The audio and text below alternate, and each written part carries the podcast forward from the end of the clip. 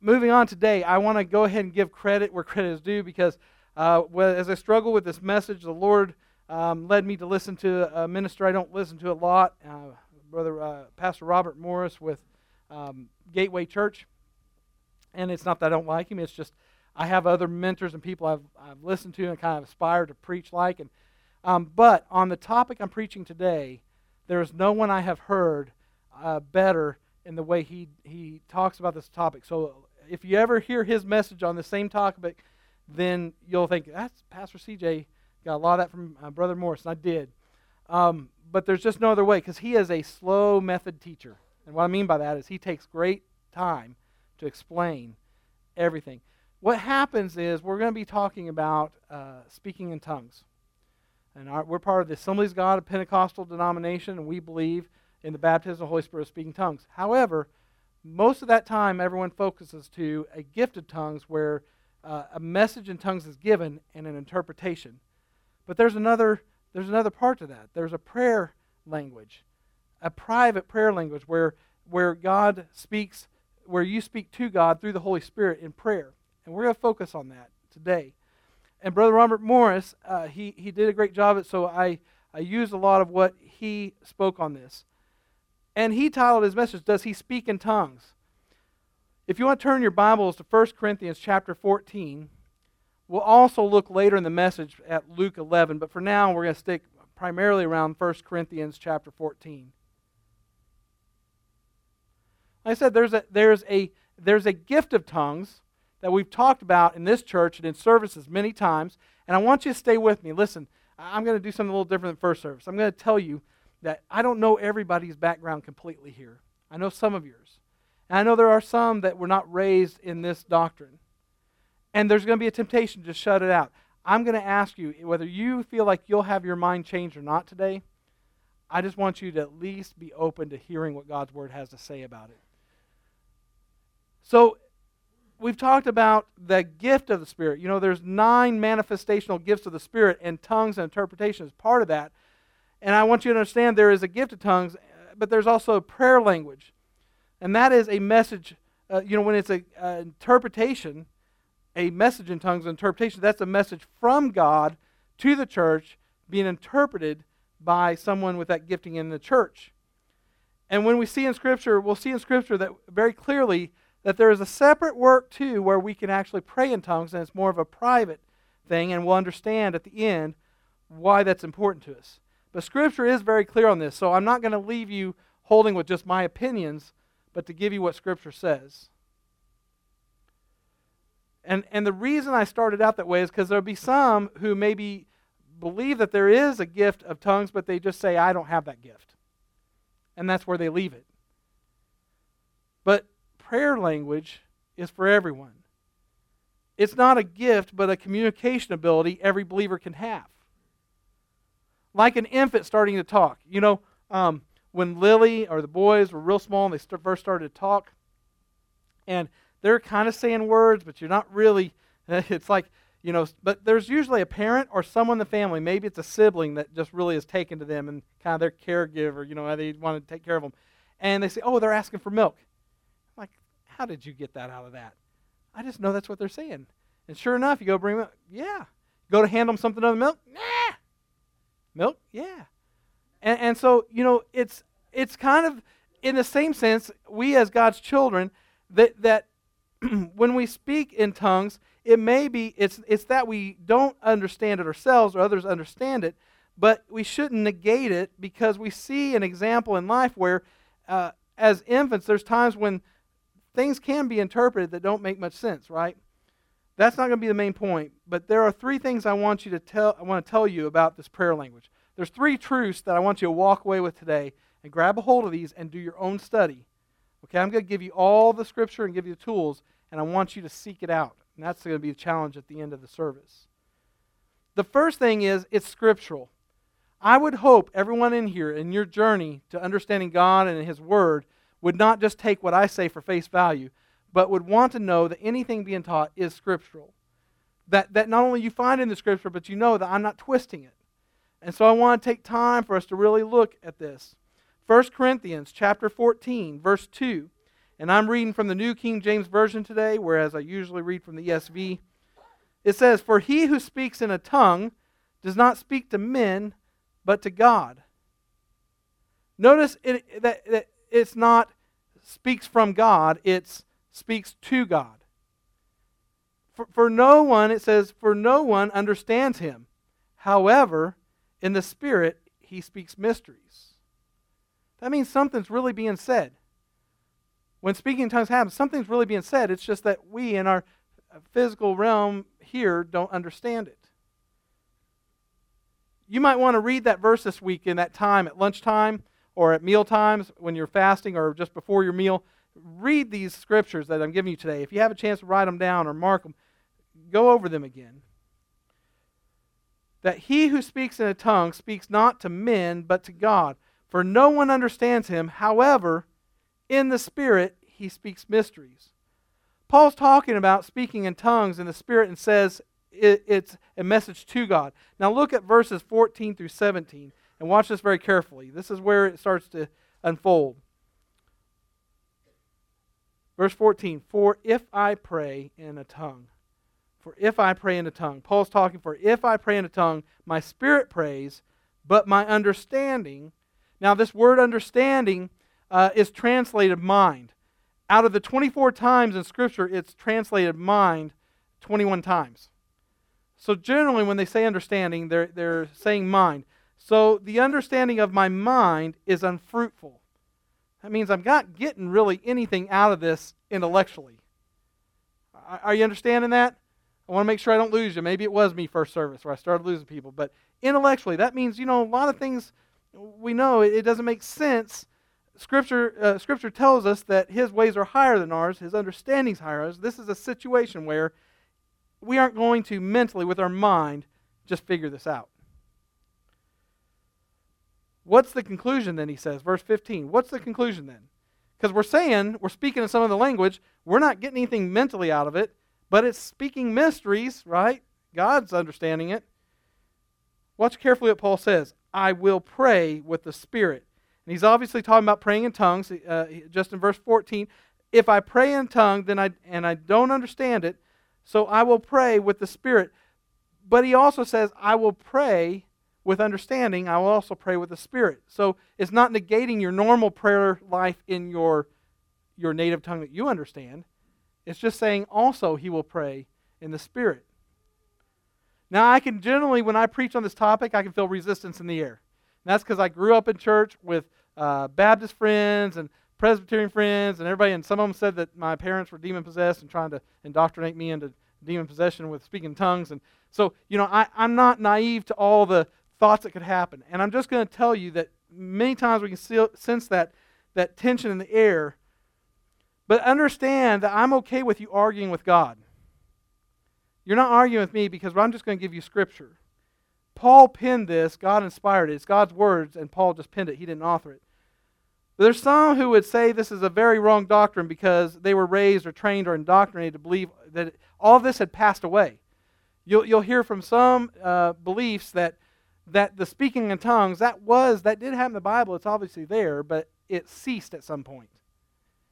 And one of the things that they'll use to say that is often in 1 Corinthians chapter 13, they'll say, where it says, When the perfect comes, that tongues will cease, but also knowledge will cease. So, this word perfect, whenever that perfect, whatever they're saying, comes, the tongues will cease. But it also says that tongues and knowledge. So, it's not just tongues that cease. In that scripture, it says tongues and knowledge will cease. So, in a way, I guess you'd say anyone who says that it ceased they can't really know that anyway because if they believe tongues ceased and so did knowledge, they don't know anything, right? Somebody laughed. First service, they didn't know I was trying to be funny. Okay, so we're, we're doing good here. You're coming with me. We're doing good. Okay. But they say that the word perfect is the word of God. Now, I will admit, I agree, the word of God is perfect, but I don't believe that's what they're speaking here. The scripture says we know in part. We know only in part, not the full yet. That's again saying we don't have our full understanding of God's ways yet. Now, let me read to you 1 Corinthians. Hang on to this. I'm, I'm getting there, but let's keep our minds on the perfect. What, what does that mean? Is that talking about the Bible? Uh, let's talk about 1 Corinthians chapter 13. Though I speak with tongues of men and of angels, but have not love, I have become a sounding brass or a clanging cymbal. And though I have the gift of prophecy and understand all the mysteries and, and all knowledge, and though I have faith, have all faith, so that I could remove mountains, but have not love, I'm nothing. Verse 3 And though I bestow all my goods to feed the poor, and though I give my body to be burned, but have not love, it profits me nothing. Love suffers long and is kind. Love does not envy. And we let's skip on down verse 8. This talks about love. Love never fails, but where, whether there are prophecies, they will fail. In other versions say where there are. Where there are tongues, they will cease. Where there is knowledge, it will vanish away. For we know in part, and we prophesy in part. But when that which is perfect has come, then that which is in part will be done away. When I was a child, I spoke like a child. When I, I understood like a child, I thought as a child. But when I became a man, I put away childish things. For now we see in a mirror dimly, but then face to face. Now I know in part, but then I shall know just as I am also known and now abide in faith, hope, love, these three, but the greatest is love. That scripture says we know in part. We know that we, we only know things in part, but we don't know the full yet.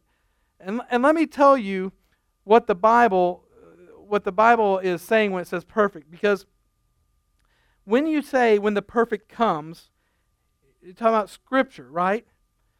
But see, it wasn't until about 390 when 393 when the scripture was canonized.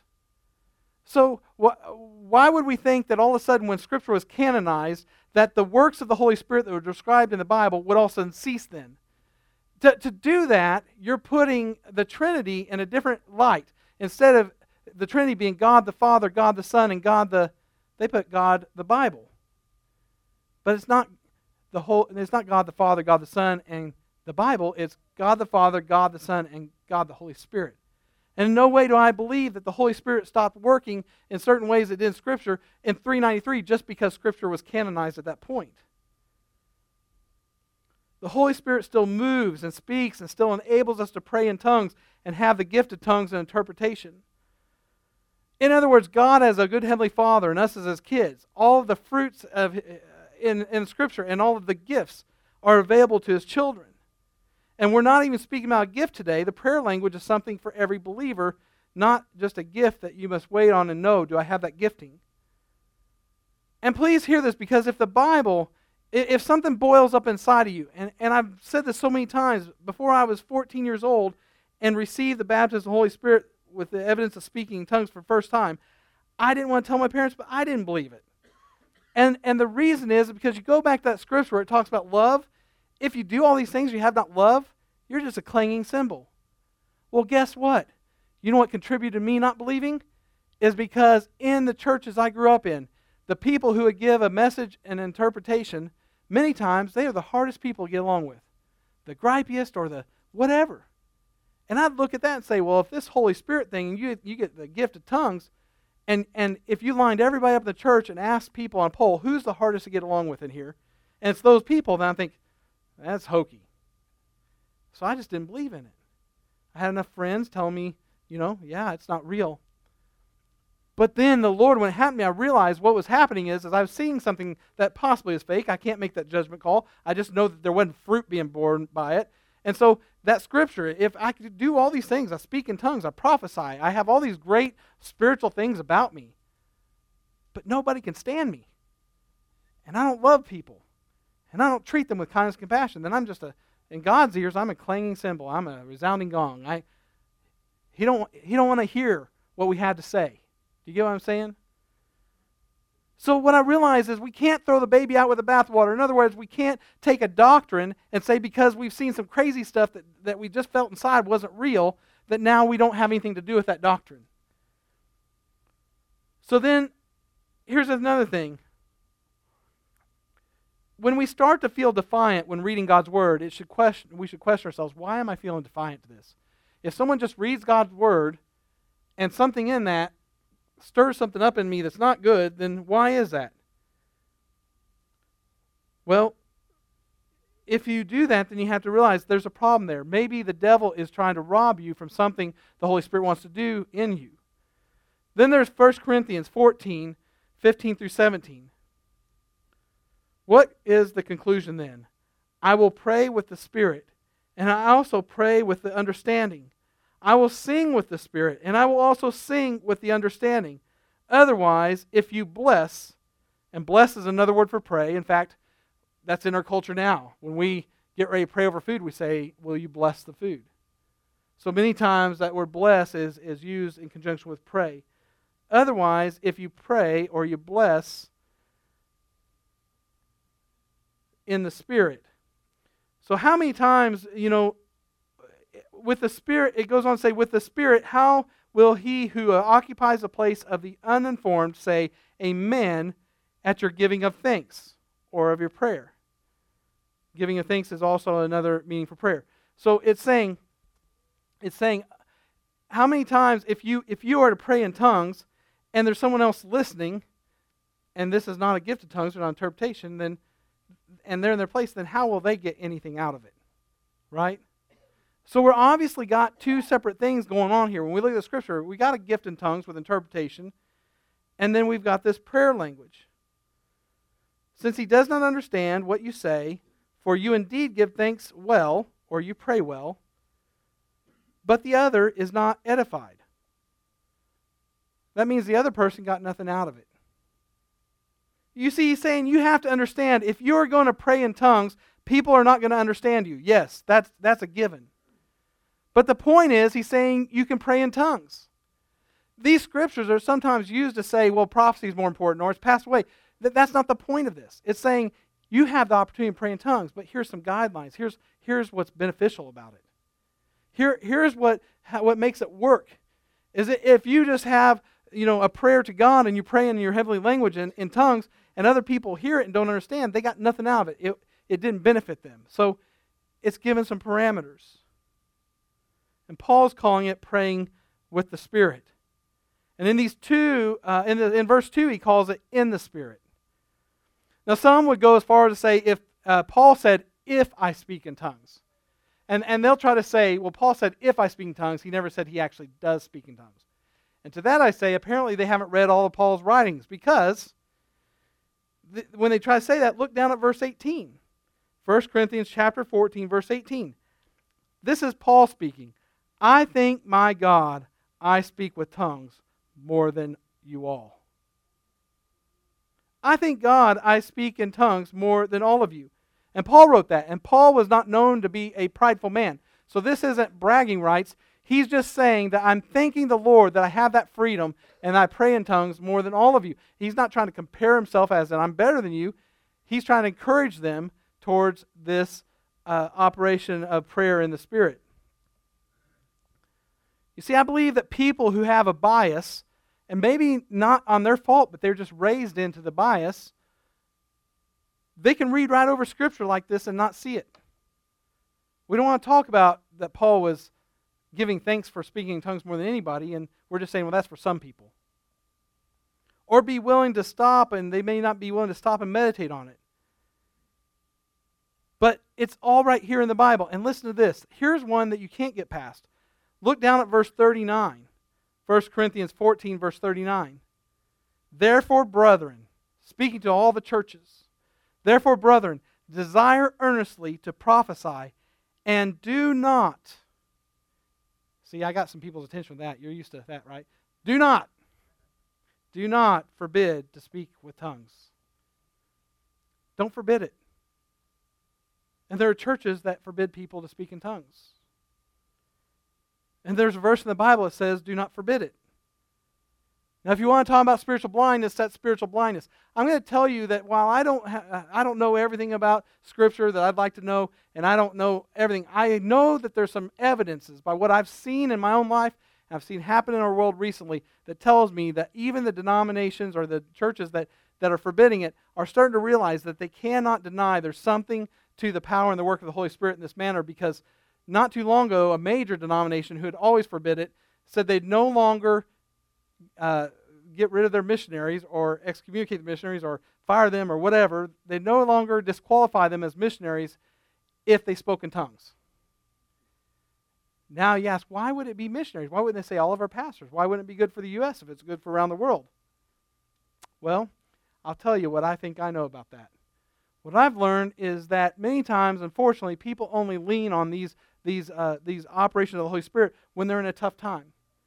Oppression and persecution brings on more of a need for the Holy Spirit. And many of these countries, the believers, they're gaining more converts for those who say, We believe in, in the baptism of the Holy Spirit, we believe in speaking tongues, we believe in the prayer language, because they need that strength to combat what the Scripture says, gives them strength to combat what the enemy's doing. And it's vital. So these other organizations are losing. They're, they're losing ground, not gaining the converts, and they're seeing the, these Pentecostal organizations that believe in that, and they're thriving, and they're growing, and, and more converts, and people truly getting saved baptized, they're getting filled with the Holy Spirit, and the churches are exploding because of the persecution put on that people are responding in greater force to, to God. So it's not rocket science to figure out, well, if they're saying, well, we're going to go ahead and make it okay for our missionaries, we're just keeping our pastors here, they know there's truth to it. Otherwise, why ever cross that bridge? They know there's truth to it, but there's still this bias that says, you know what, we just don't want to and what I believe is somewhere in that organization, at some point, one of their main leaders had some experience like I did, where they saw sister so and so or brother so and so acting like a fool the rest of the time and then speaking in tongues and carrying on and, and doing things under their own strength. And they just believed at some point that's just, that's not for today. They threw the baby out with the bathwater. They saw some bad experiences and they decided the doctrine is no good. And it's scripture. 1 Corinthians 14:39 Therefore brethren desire earnestly to prophesy and do not forbid to speak with tongues. And the Pentecostal experience and, and belief is one of the fastest spreading group of believers in the world. And the scripture says do not forbid it. So if you're feeling resistance to this, if, if you feel that, I'm not trying to challenge you between me and you. I'm telling you, if Scripture is welling something up in you and you don't like this, this is not a comfort zone for you. I'd rather talk about just love and let's get off this Holy Spirit and speaking in tongues. Then ask yourself, why would I be bowing up to that Scripture over others? Here's the second truth. The second truth about the prayer language of tongues, I want you to know it's a benefit. It's a benefit. Look at verse 4. He who speaks in tongues edifies himself, but he who prophesies edifies the church. Now, if you're trying, you know, some people try to use this to put down the whole speaking tongues. They say, see, it's better, the scripture says it's better to prophesy, so there's more evidence that tongues have ceased. But there's several problems with this. First of all, the word but in there is a conjunction in the Greek. And it's a Greek word, it's, it, it's in the Bible over 2,700 times.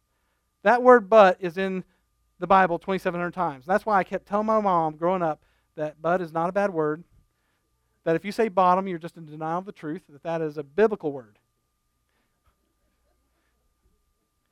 She is in first service, and I got the frown that I expected on that. Most of the time, it's translated and. And there's a point to this. Listen, listen closely. And if you lost me on the scripture, I'm going to read again. But most time it's and, this word but. And sometimes some translations even say on the other hand. So let's read it with that in mind. He who speaks in tongues edifies himself, and, or but, on the other hand, he who prophesies edifies the church. It's not comparing one to the other, saying this one's better than the other. What it's saying is, in this application, when you're talking about edifying yourself, building yourself up, then the prayer language, tongue, uh, prayer in tongues, is how you're built up. If you're trying to build up the church, then it's the, the prophecy in tongues or the uh, speaking tongues with interpretation, but it's saying he who prophesies edifies the church. In other words, for a personal build up, it's the prayer language in tongues. Prophecy is for building up the church. There is a connotation in the Greek, though, that draws a difference. So there is a difference. But if you listen to what it's saying without a bias, trying to figure out whether tongues is real or not, then listen to it one more time, slowly. He who speaks in a tongue edifies himself. Edifies who? Himself. In other words, builds himself up. And I got to ask you, what's wrong with that? Where did that ever become bad to want to be built up? Why would we go on a witch hunt trying to figure out a way to exclude this from our doctrine when it's meant, the scripture says, just meant to build you up? So again, it's talking about a private and a public setting. Privately building yourself up, publicly building the church up praying in a prayer language in private, but when you speak in public, it ought to be words people can understand. That makes good common sense. Of all the mysteries of the Bible that's hard to understand, that one's easy for me. If I speak in public, people should understand. I hate listening to my own sermons. All of a sudden, I realize I ramble, speak too fast, don't enunciate. And I'm like, how can anybody stand to listen to me? It's important that you understand what I'm saying, or else why are we here? I could tell you how that's bitten me before. One time I was telling the church that me and my wife were supposed to go to a ministers' meeting for all the ministers in a section, and they call it sectional council.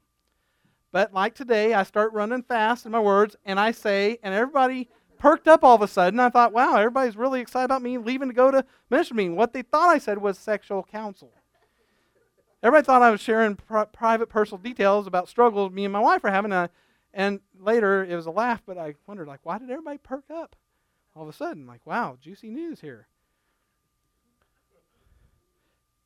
But when we speak in public, anything that's done in the church needs to be for the building up of the body. And so it needs to be clear. And that's the challenge of being a preacher.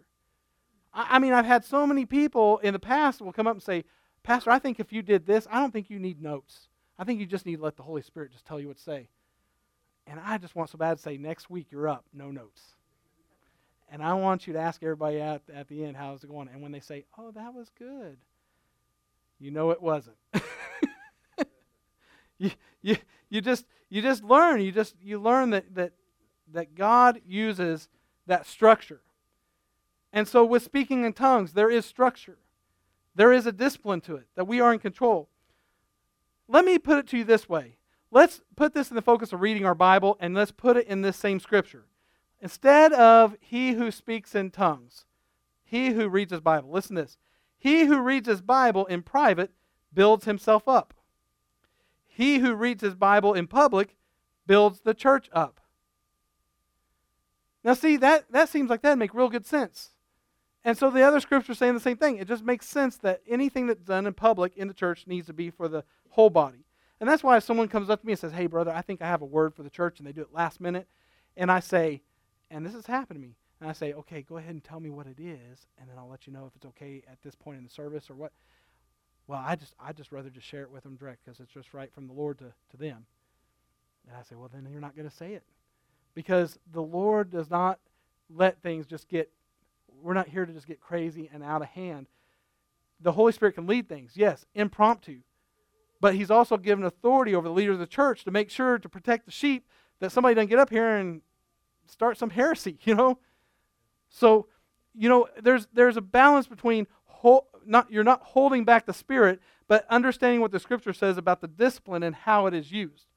So in private, your prayer language, because I get so excited in services sometimes that that the, I begin to speak in tongues, but I hold back from speaking loudly enough where everybody could hear me and the reason I do that is not squashing the Holy Spirit, because I know I'm not getting a message in tongues for the church. I know God's dealing with me in, inside, and I'm so angst about it. I'm so worked up that I don't even know how to say anything about it. I, I just don't even, I'm like, God, I don't even know if I should apologize to you because uh, it seems like I do that so many times. And so all of a sudden I'll begin praying in tongues, and uh, you just feel these weeds and these things being uprooted and just pulled out. And this fresh feeling like, I don't know what I said to you, God, but the Spirit just helped me get through. The Spirit just helped me get through. The enemy was trying to make me think about, you know, moving dirt out there at the job, job site when I'm supposed to be worshiping. And I began to just focus and let the Holy Spirit take control. And I never lose control myself. I'm getting, I'm getting ahead of myself here. Hold on. So now remember, Paul is praying in the Spirit and he's referring to tongues. And there doesn't seem to be any other way he is referring to anything else. There's not a whole other subject matter here that we're missing. He, he starts out and he's talking about praying in tongues. So I don't see any way you can get around that. Verse 2 and verse 14. If I pray in tongues, then my spirit prays, he says. So I'm going to pray in the spirit without understanding, and I'm also going to pray normally with understanding. Now, everyone knows Ephesians chapter 6, probably. At least you've heard it if you don't know what the scripture reference is. When we talk about the whole armor of God, right? And, and so I'm not going to take time to read all this, but it, it, starts out put on the whole armor of God so you may be able to stand in the evil, uh, in the evil day. Um, it, it's talking about being able to fend off, and it goes through all the different armor, right?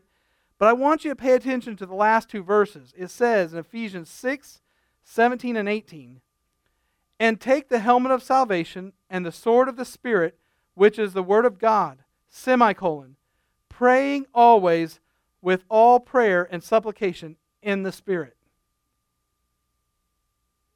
Now, I want to add to that 1 Corinthians 14 that we've already read, that praying in the Spirit is praying in a prayer language.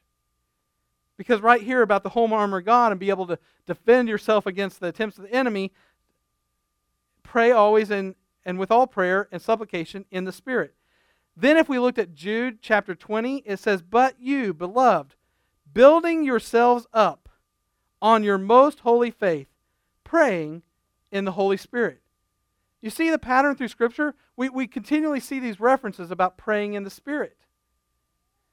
And so when we add with that verse 4, we see, He who speaks in tongues edifies himself. Jude 20, but you, beloved, building yourselves up on your most holy faith, praying in the Holy Spirit. See, I, I figure I need all the building up I can get. I mean, yesterday, I, every once in a while, I feel like I'm, and, and I don't mean to offend anybody if, if you've had a bipolar disorder, but that's the only thing I can reference saying. There's sometimes lately I felt bipolar. You know, like one day I'm on top of the mountain, everything's going great. The next day I just feel like I can't do this. And that's the times when the Holy Spirit comes and refreshes me through that prayer time. Some of you say, I'd like to do that, but I don't have that gift. But remember, I told you in the beginning, we're not talking about a gift of tongues where you come into church and you feel led to speak in tongues loudly, where the service stops and we observe that and someone else gives interpretation. I'm talking about a prayer language in tongues. Let me give you the third truth about praying in tongues. So we talked about it's scriptural, that it's it's beneficial, right? And it's a choice. Let me show you again 1 Corinthians 14, verses 14 and 15. For if I pray,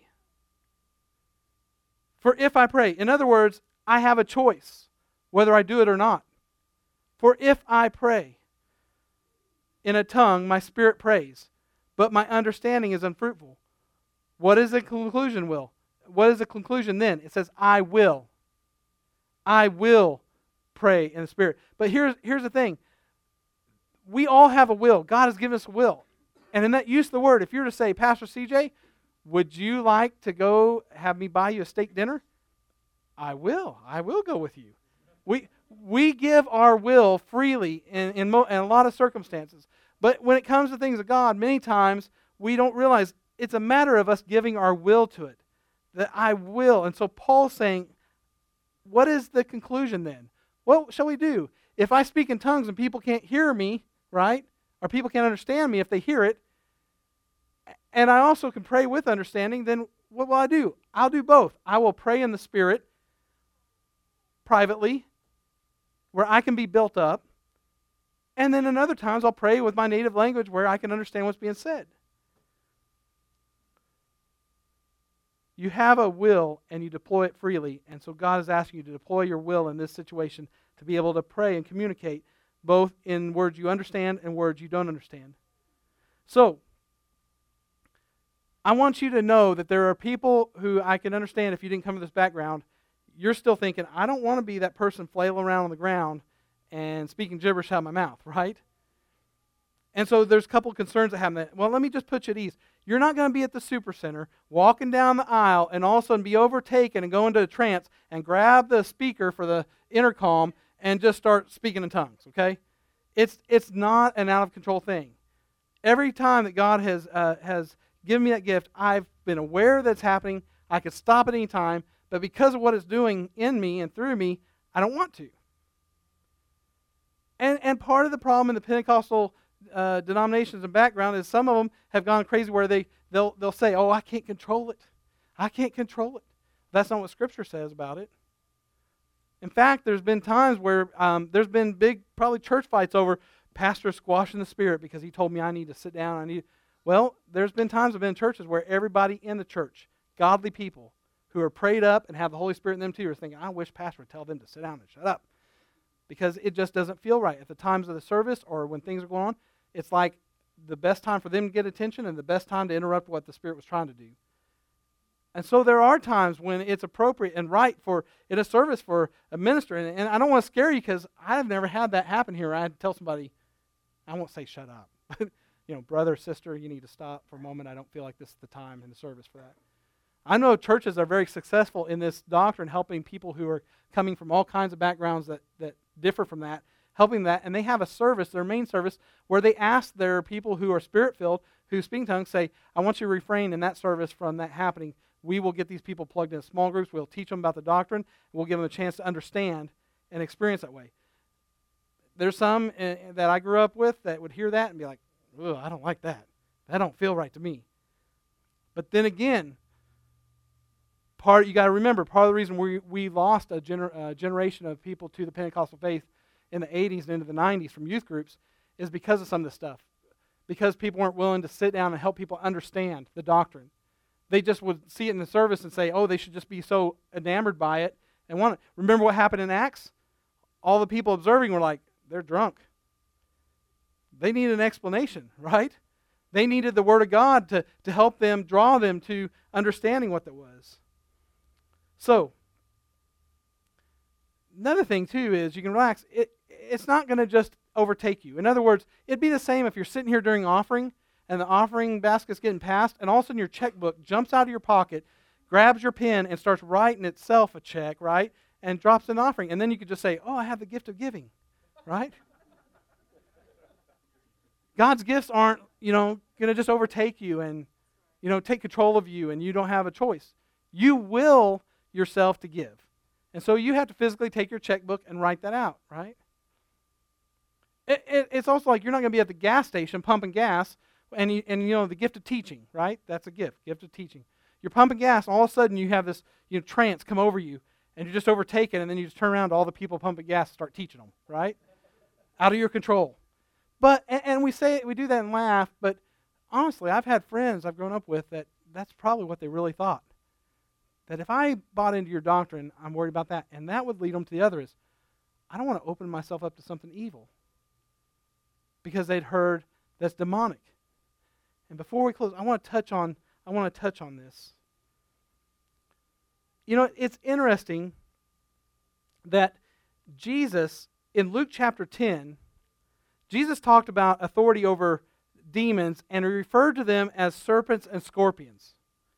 So keep a hold of that. So Luke chapter 10, we're in the book of Luke, Luke chapter 10, Jesus is talking about having authority over demons and he calls them serpents and scorpions.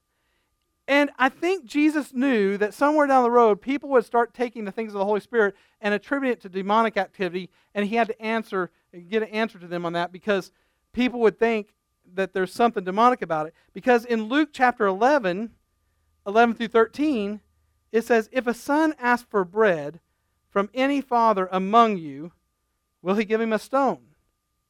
Or if he asks for a fish, will he give him a what? A serpent instead of a fish?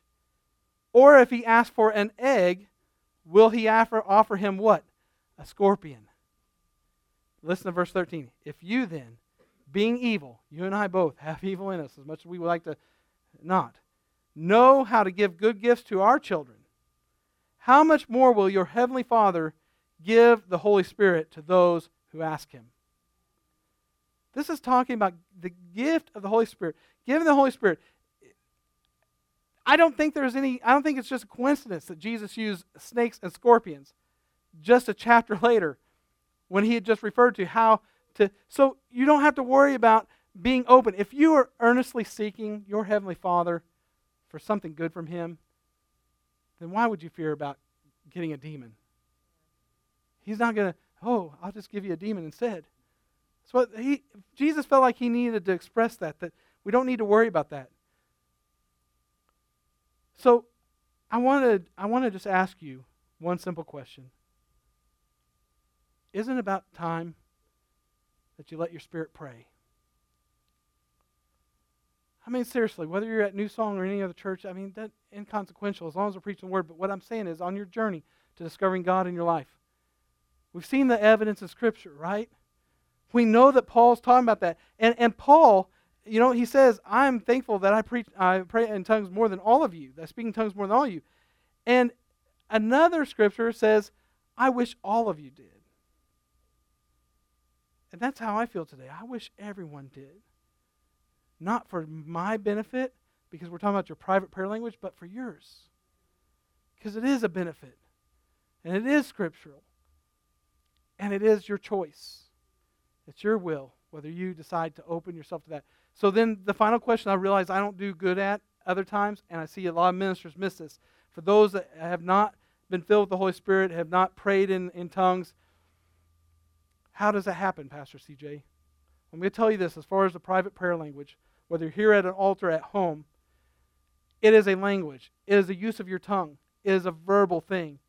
And, and I don't get into like I saw in the 80s and 90s where they're going to have a class on speaking tongues. And all you got to do is repeat, who stole my Honda, untie my bow tie, you know, or whatever. You know, and, that, and, and they get in this crazy teaching you steps to that.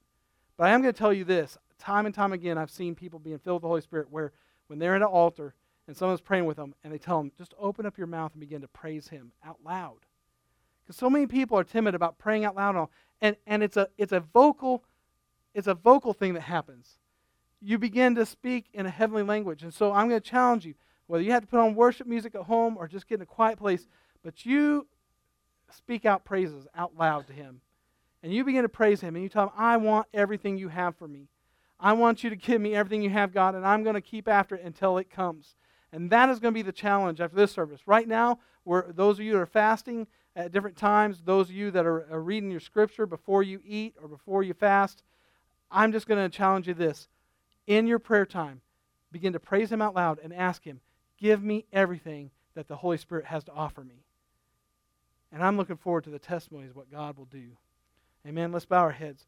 Heavenly Father, I thank you, Lord Jesus, for this opportunity from your word to hear, Lord, evidence, not to prove a case, although some may have needed that, God, today. But Lord, more to open up our minds to what your scripture has to say and those things that may get passed over. Lord, your scripture that tells us in the church not to ever forbid speaking in tongues.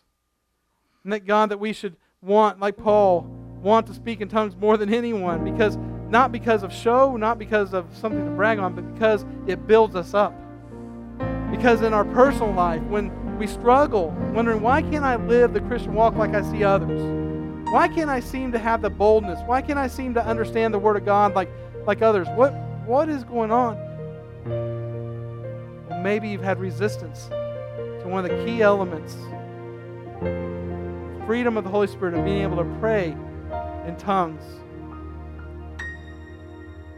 It's not that that has to be your primary prayer language, but we often pray where we understand the words, but there's times when the enemy is trying his hardest to thwart your prayers and keep, keep you from being able to focus on what the Lord needs to hear from you.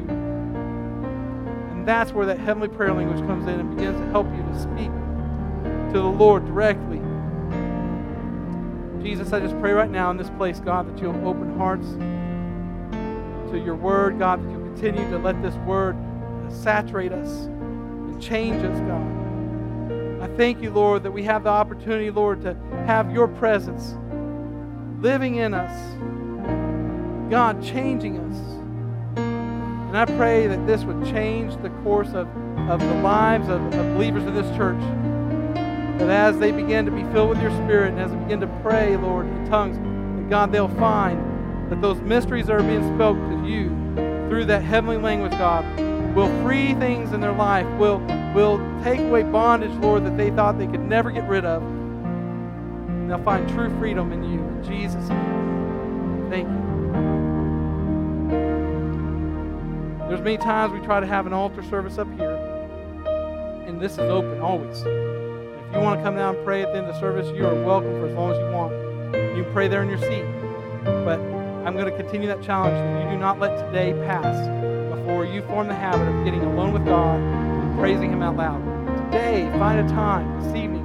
We don't have evening service here except for college and career youth, so many of you have the opportunity tonight to spend time with Him, praise Him out loud in private time, and open yourself up to what He has for you. Amen. God bless you, and uh, you're free to go if you want, free to stay and pray as long as you want.